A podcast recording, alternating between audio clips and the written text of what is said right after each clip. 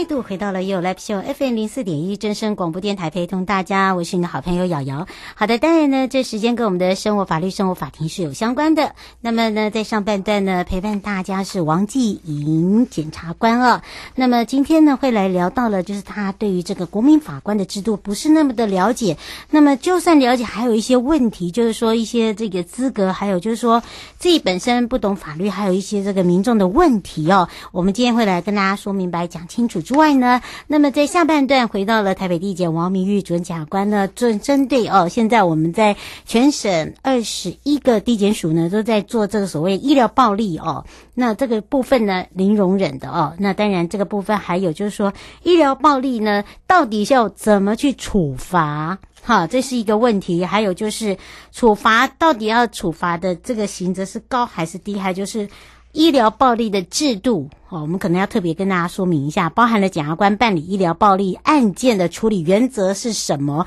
好，我们先回到了王继莹检察官时间。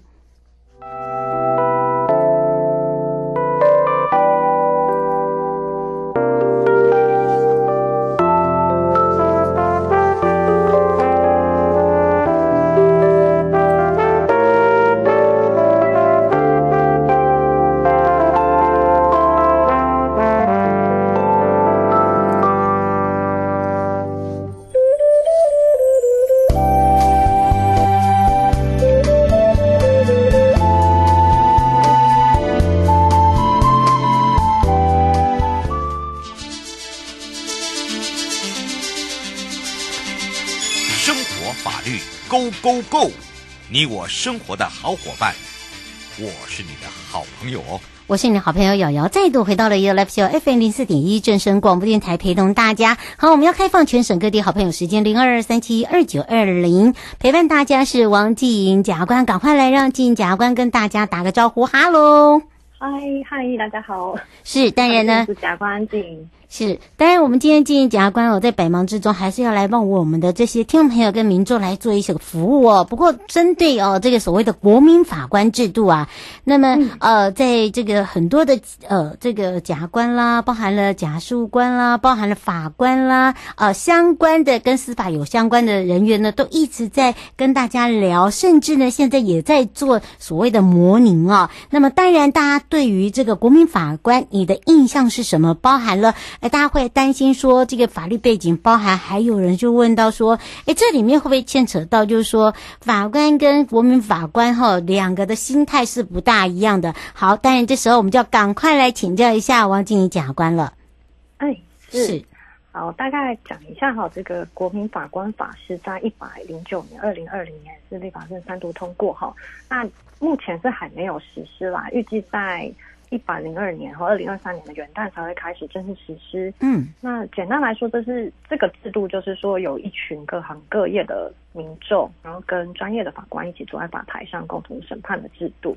那虽然虽然这些国民法官是没有法律背景的哦，但是我们是期许说可以有不同生活经验啊，然后价值思考还有不同法律感情的这些这群人，好一起一起来参与。那我们可以让司法审判更透明，好让我们具有司法专业人跟外界对话，那就可以促进国民跟法院间的相互理解。嗯，是。那当然呢，这个很多人在针对哦这个讨论的事件也是非常的多啦。包含了呃，我相信大家呃，这个现在都是宅在家里哦，办公哦、呃，或者是上课啊、呃。那当然，这个网络也非常的通之外哦，就是说大家也会看到，就是说，哎，这个国民法官到底对我们国人到底有没有什么样的一个好处？还有就是说，呃，是不是每个人都可以当国民法官？还有就是说，国民法官的设计啊，就是有人就会问到说，这个设计的呃这个方式哦，就是说会不会有一些隐忧啊？好，当然我们要请教一下。那检察官了。好，那首先我先来讲讲看，说谁是可以当国民法官这个资格哈。那原则上，你只要是年满二十三岁，然后有国我们中华民国国籍，并且完成国民教育，在辖区内继续居住四个月以上，你就符合担任国民法官的资格。嗯、那但是呢，我们在这样子这个很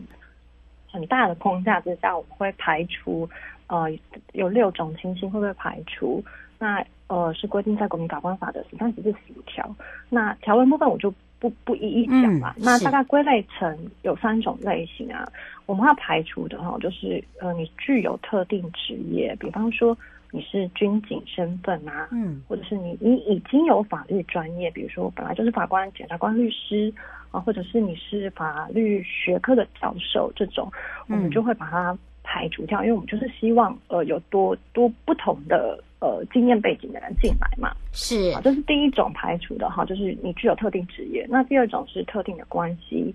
比如说你就是被 害人自己本身，嗯，或者是你是被告的呃亲属嘛，或是你曾经担任过被告的呃辩护人，这种我们就是会觉得我们会期待你可能呃我们会觉得你可能会没那么的。公正以及偏、嗯、会有一点点这类的私心的，对，我们都被排除掉。那再来就是呃，另外一种好，第三种就特定的情形，比方说，我们可能认为你的你的素行可能没有这么的优良，我们担心你不能够胜任这这类型的职务，比如说你已经被判刑了，好、嗯，或者是你你有刑案在身，啊，或者是呃，你。你受监护宣告、辅助宣告这些哈，其他身体缺缺陷，嗯，我们觉得呃，这个可能你没有办法胜任这个职务，我们就会排除掉这样子。是哦，就是提醒大家，丁小姐想请教一下，她说如果说是考到司法官，嗯、然后但是没有任职过，嗯、这个也是不能当国民法官，对不对？对，就是如果你已经考试及格的话。我们呃，司法官考试或律师考试及格，这个也是会被排除掉的。嗯，这个是提醒大家哦，就是说他的一个这个受限资格啦，好让大家可以了解，嗯、就是说，而且呢，包含了呃，在国民法官他要做的一些事项哦，可能就要让大家可以更清楚，所以来请教一下甲官了。嗯，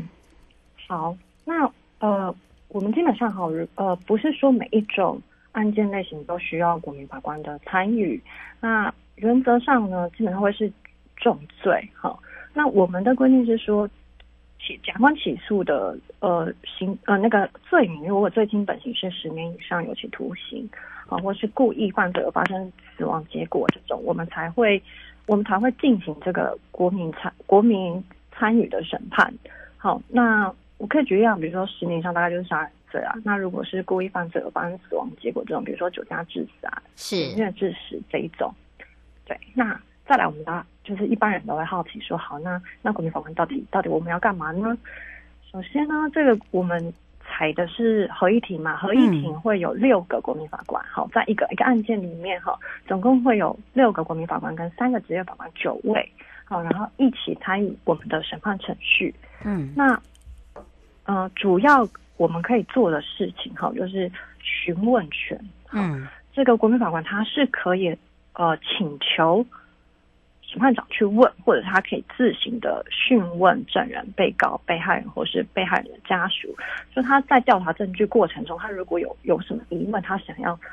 问的话，他就可以自行或者请求审判长来做这个讯问。嗯，是。还有一点，我觉得是非常重要的，算是权利，就是呃，叫做终局的评议。因为过去其实我们司法院一直都有在想说，好，我们要让国民来参与这个审判。但是一开始的制度是官审制，就是说，好，我们还是让我们让国民来参与，然后也可以跟法官并坐坐在那个法台上，然后也可以讯问。嗯，但是呢，最终的结果，审判的结果，我们呃一般的人民他只能提供意见给法官做参考。那其实最终的审判结果还是法官来做，只是说，哎，你们有意见的话，我们来参考你的意见。嗯，那现在新的国民法官制度的话，这个终局评议是法官跟国民法官一起做，然后呢，依序哈，国民法官跟呃专业法官呢要就事实认定、法律适用跟科刑意见，大家都要表示意见，表示完以后再进行评决，这评决就是表决的过程嘛，就是表决有罪或无罪，或者是说，哎，你希望的刑度是多少？那在呃，表决哈，如果是有罪的话，需要达到三分之二以上。那我们刚刚讲到说是九位嘛，嗯、所以就至少要六票同意，有罪要六票。那科刑的话，就是说刑度的话是过半的意见。那如果是死刑，也要达到三分之二以上，就是六票的同意。嗯，那其中有一个比较特别的是说，嗯，投这个六票同意票里面哈，或者是过半的意见，都需要有职业法官。是。的票在里面，嗯对，不可以说，哎、欸，其实全六票都是国民法官，但也算是没有通过这样子。是哦，所以这个是让大家可以清楚整个的一个流程。罗先生想要请教一下哦，他说现在、嗯、呃模拟法庭哦，他刚好有幸参与这个，他有一些这个建议想要提供给检察官参考哦。嗯、他现在写说，第一个就是他发现了就是在审前说明好像就跟教科书，可是很多人都看不懂、听不懂。好，那么当然第二个他想请教一下，就是呃九位国民法官都觉得现在呃跟他们一起参与的法官都。太厉害了，他们也不知道到底他们的呃这个标准是在哪里。第三个就是说，他想请教一个，就是说现在的模拟法庭都是呃在设定在两到三天，但是很多人还是不是很清楚，是不是应该有所谓的开放呃，譬如说录影啊这些，让民众可以清楚，不然大家都不是很了解说他整个的一个评议过程。呃，我想大家在带国民法官的气，就是我想。我不知道大部分人可能都会觉得说，哎、欸，我我不懂法律怎么办嘛？那其实，呃，我们其实最终的目的就是希望没有法律专业素养人可以一起来一起来参与审判过程。嗯、对，那其实呃。在进入审判程序前哈，我想审判长也会进行说明哈，告知说是这个本案适用的法条内容啦。可能他比较讲。我们会尽可能的白话啦，尽、嗯、可能白话。那在这个证据调查的过程中，其实所有的证据也都会呃让国民法官直接的检视接触。嗯，好，就是就是就是希望在这个应该是说呃我们在互相磨合的过程中，应该可以找到一个就是哎可能。比如说，对于一般民众，大概需要用什么样的方式让他们理解？嗯，大家都还在，就因为还在磨，还在磨合，对，我们还在找出一个比较适当的方式，让一般民众可以理解这个这个过程。是王先生想请教一下，台湾的法院判决哦，程序里面有准备审判。他说，如果以这个国民法官来讲，他很难参与过程中的讨论呢。那不好意思，可以再讲。哦王先生说，国民制度应该是要让国民很轻松的来。他说，现在台湾的法院判决的程序，他写，嗯，准备审判会混在一起，国民法官很难参与过程中的讨论。呃，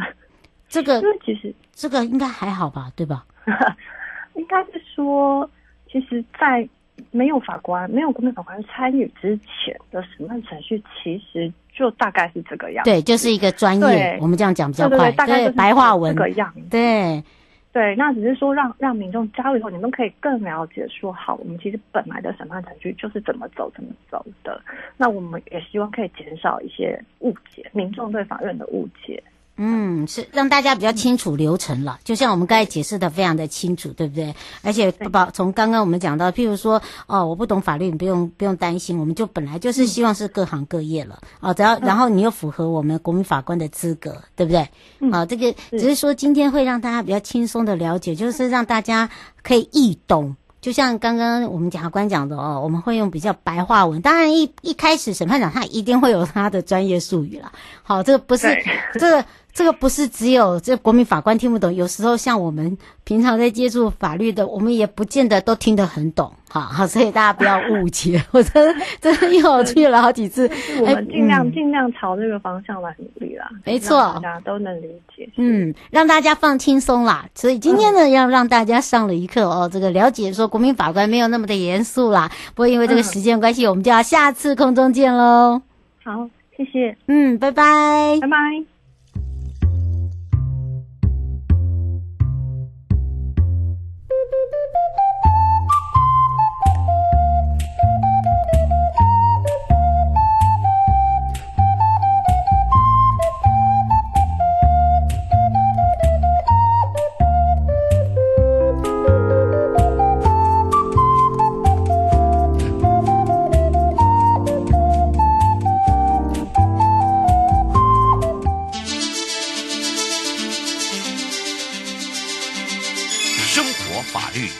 Go Go，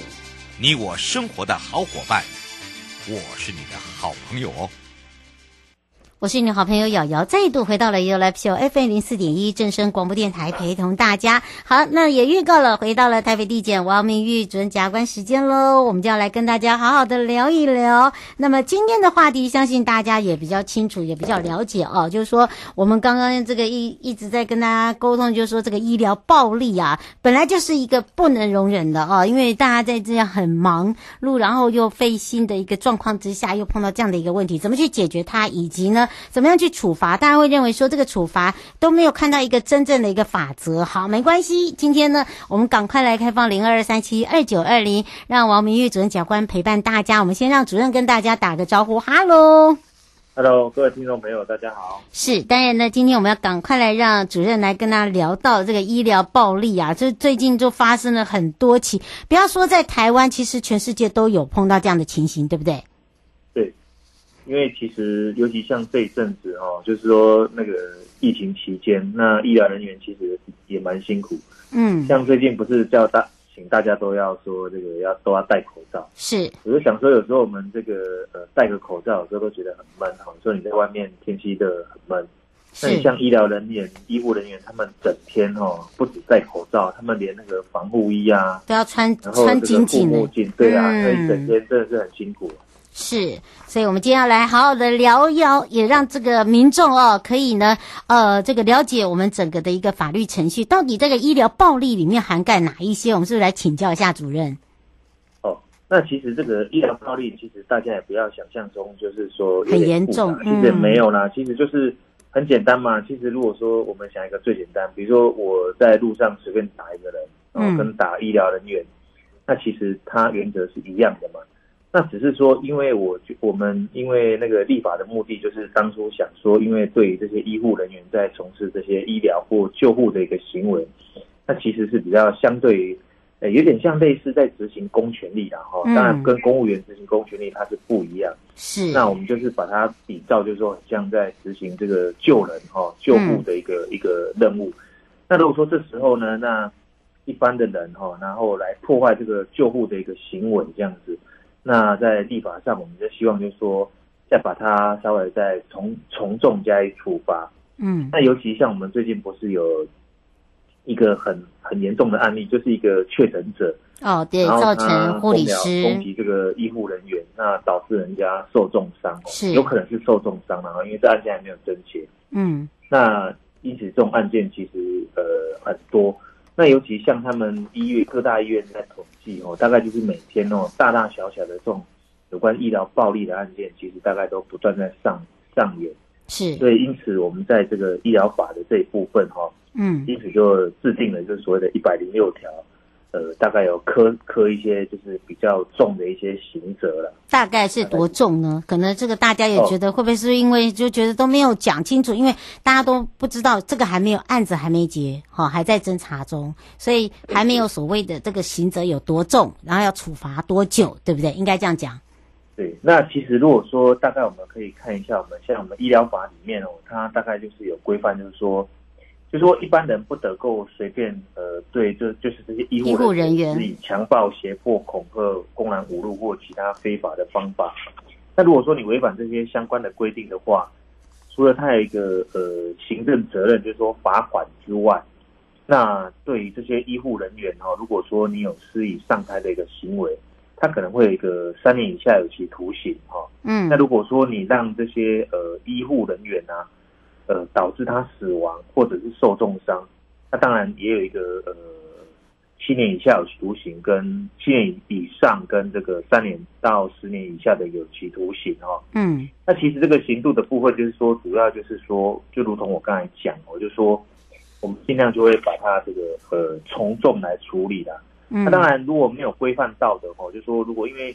医疗暴力行为现在范围很很广嘛，是。那如果说其他呃。就是这个医疗医疗法没有规范到，大概就回顾我们普通刑法。那这一部分其实我们检察官大概就是说会审酌他的个案，那法官其实也会审酌他的个案是否是予以给他加重的。嗯，是。而且在我们全省各地的地检署，我们现在也做了一个防治医疗暴力的一个机制，对吧？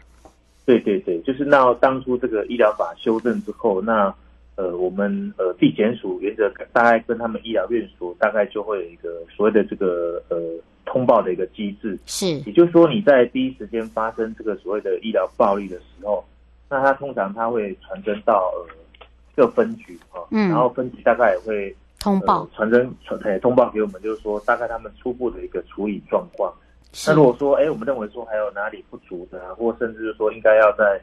呃加以处理的话，大概我们就会。呃，大概就是由各地检的主任检察官担任一个窗口哦，是负责所谓对外的一个联系协调的一个业务。那刚好这个业务目前刚好台北地检是我负责的一个业务。是，所以哦，大家就知道说，这整个的一个这个呃机制里面哦，就是说在沟通协调包含了哦这个呃联系的一个窗口。那当然呢，等到整个案件侦结之后，一定会有呃这个通报的部分嘛，对不对？对对对，原则大概就是我们这个案件只要有通报，通常就会做一个列管，嗯，而且这个列管的话，大概会从侦查，然后审理，最后判决。那确定完之后，甚至我们呃到执行科那边哦，就是说我们还会审酌，就是说呃有有呃这个有关这个呃施暴者哦，到底有没有刑法四十一条那个难收矫正之效？嗯，这大概什么意思？就是说，通常我们大概呃如果判六个月以下有期徒刑的一个案子。那原则大概，如果你来，呃，申请一科罚金，通常检察官都会准你比较多。是。那如果说你有上开这个医疗暴力哈，像最近士林地检署昨天在，呃，侦查终结一件哈，就是说他们如果有这个呃呃医暴的一个前科哈，或记录，就是说他不是干第一次，他可以已经很多次、三次这样子。嗯、那可能我们纵使最后法官可能判他六个月。那在检察官这边可能会让他不准一科罚金，是他不准一科罚金的意思，不可以罚款。完了，嗯、哎，对对对，要抓去关的意思，对对对。对哦，就是让大家这个白话文，因为我们刚才在讲的时候，这听众有时候 不听不懂。简单讲就是呢，我们就不检察官这边绝对不会让他有所谓的这个替代方案了。哦，对对对，不能不能缴钱了事这样，哎，都让大家可以了解哦，不然的话大家会愤慨不平哦。不过倒是王先生现在想要请教一下，呃，讲呃主任哦，呃，他说前几天呃，这个他也有一起在做联署这个医疗暴力严重者的一个剥夺健保的部分，而且复已经通过，但后续为什么都没有下文？哎，问问主任，超出我的能力范 围。对，这个不能问他哦，他现在是在这个，这个应该是，我觉得应该是卫福部啦，卫福部可能他他要去类似一个锁卡啦，我就说锁卡的一个一个。当然，不过这个也是涉及到，就是说可能是不是人权哦，跟这个跟这个标记的人权人权，就双方法那个法益哈，在在拉扯这样。嗯嗯嗯，他说这个部分没有解吗？哦，呃，其其实我觉得，就是说民众民众的建议其实都很好了。那只是说，当然就是说，呃，如果说完全让他不能看病哦，可能这个完全又会有也也会有一点问题的哈，人权的问题的。那是不是让他就说比较不方便，或者说，我觉得之前我看到一个蛮好的建议，就是说，可能我们在健保卡上面有注记啊，哦，这也是一个类似像我们前科注记，对，说让让医护人员知道说你来看病的时候，就说，哎，这个人其实有曾经过对医疗暴力的一个记录，哎。那适度提醒哦，哎，我觉得，我觉得这个建议倒是还蛮好的，这个倒是可可行这样。嗯，是吴小姐说，如果以现在主任这个建议的话，呃，是不是也可以让卫福部他们知道？因为这个部分，基本上应该只是只有医生看得到嘛，对不对？他想请问。呃，其其实我觉得，就是我们大概在一般缴卡，我们一般刷就是插卡的时候，嗯。其实，因为我们像现在健保 IC 卡，那其实里面有很多记录，包含你的就医记录啦，嗯，都会有。那我的我的意思是说，如果说稍微给他注记一下，因为我们刚才之前不是讲说有一个通报机制嘛，是，就是说大概会控管。那我们最后如果说把这个记录在，比如说我们在呃地检署这边，那我们再再回传给这个呃医疗单位、医疗院所或什么的，那或者说传传给卫福部，那卫福部他们可能在 IC 呃在健保卡里面稍微再注记一下。那等于是那个到时候你来看病的时候插卡，哎，马上就看得到之前的一个注记的一个记录。那请他们这些医护人员稍微适度的呃注意啦，提醒自己啦，会就是稍微注意。那我觉得这是应该也是一个很好的方法。没错，尤其是现在很紧张的时候，大家都说很紧张的时候，有时候这个情绪上来的时候，可能这个这个这个也不是他故意等等，好，就这这个真的很多的这个状况，我们不是那么的清楚。所以呢，呃，有这样的一个建议，其实也是一个让大家。可以做一个小小的解套啊，好，不要一直专注在那个上面。不过因为这个时间关系，刚刚我们回答的哦，真的不是主任他可行，只是说我们来可以做建议，因为这个不是在呃递减的权责上哈，所以请大家这可能要请立法委员啊或什么的呃去帮忙推动修法，对，这才有办法。嗯，但也不会时间关系，我们要下个礼拜见喽。好，拜拜，拜拜，各位亲爱的朋友。离开的时候，别忘了您随身携带的物品。台湾台北地方法院检察署关心您。